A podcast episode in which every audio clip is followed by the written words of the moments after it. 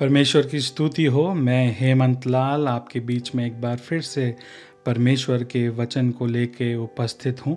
Bible हमें बताती है, लूका रचित सुसमाचार उसके पाँचवें अध्याय में कि यीशु मसीह गणेशरथ की झील के किनारे एक नाव पर बड़ी भीड़ को परमेश्वर का वचन सिखा रहे थे।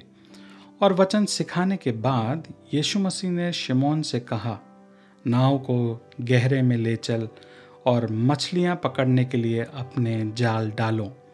शिमोन ने उसको उत्तर दिया कि, हे स्वामी, हमने सारी रात मेहनत करी और कुछ ना पकड़ा।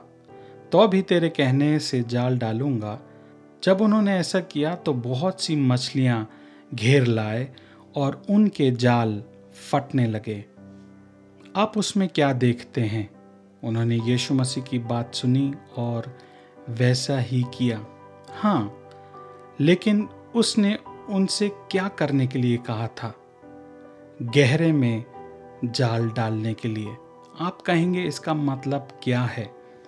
इसका मतलब ये है कि मछलियाँ उथले पानी में नहीं थी। लेकिन इसका हमारे लिए क्या मतलब है? इसका हमारे लिए ये मतलब है कि आशीषें उथले पानी में नहीं हैं।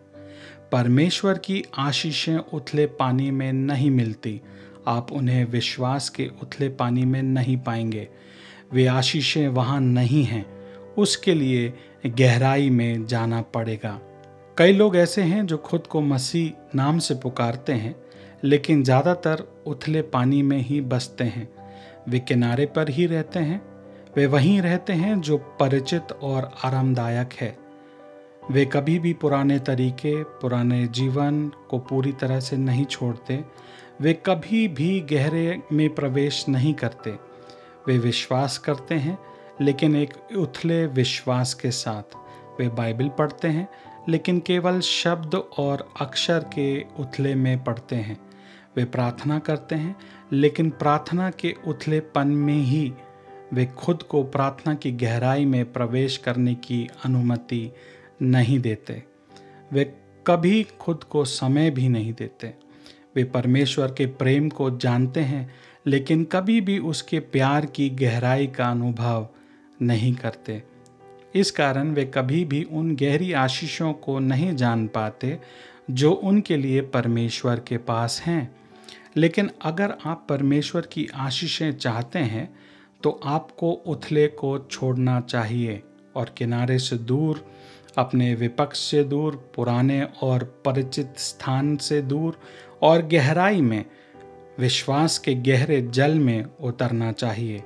परमेश्वर की उपस्थिति की गहराई, उसके वचन की गहराई, उसकी आत्मा की गहराई, आराधना की गहराई, उसके आनंद की गहराई, उसके दिल की गहराई, यही वो स्थान है जहाँ आपका आशीषें इंतज़ार कर रही हैं और मिल जाएँगी। आप कहेंगे, और चमत्कार कैसे होगा? आपका जीवन एक चमत्कार है।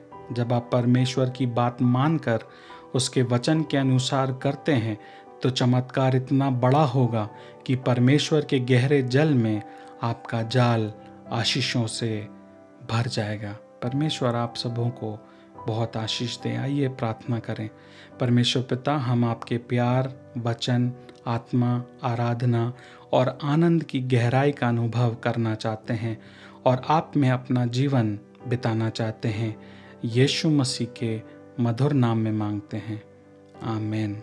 हम आशा करते हैं कि इस वचन से आपको आशीष मिली होगी और हम आपसे निवेदन करते हैं कि इसको आप अपने मित्रों के साथ शेयर करें व्हाट्सएप पे फेसबुक पे, ताकि परमेश्वर उनको भी आशीष दे। God bless you all amen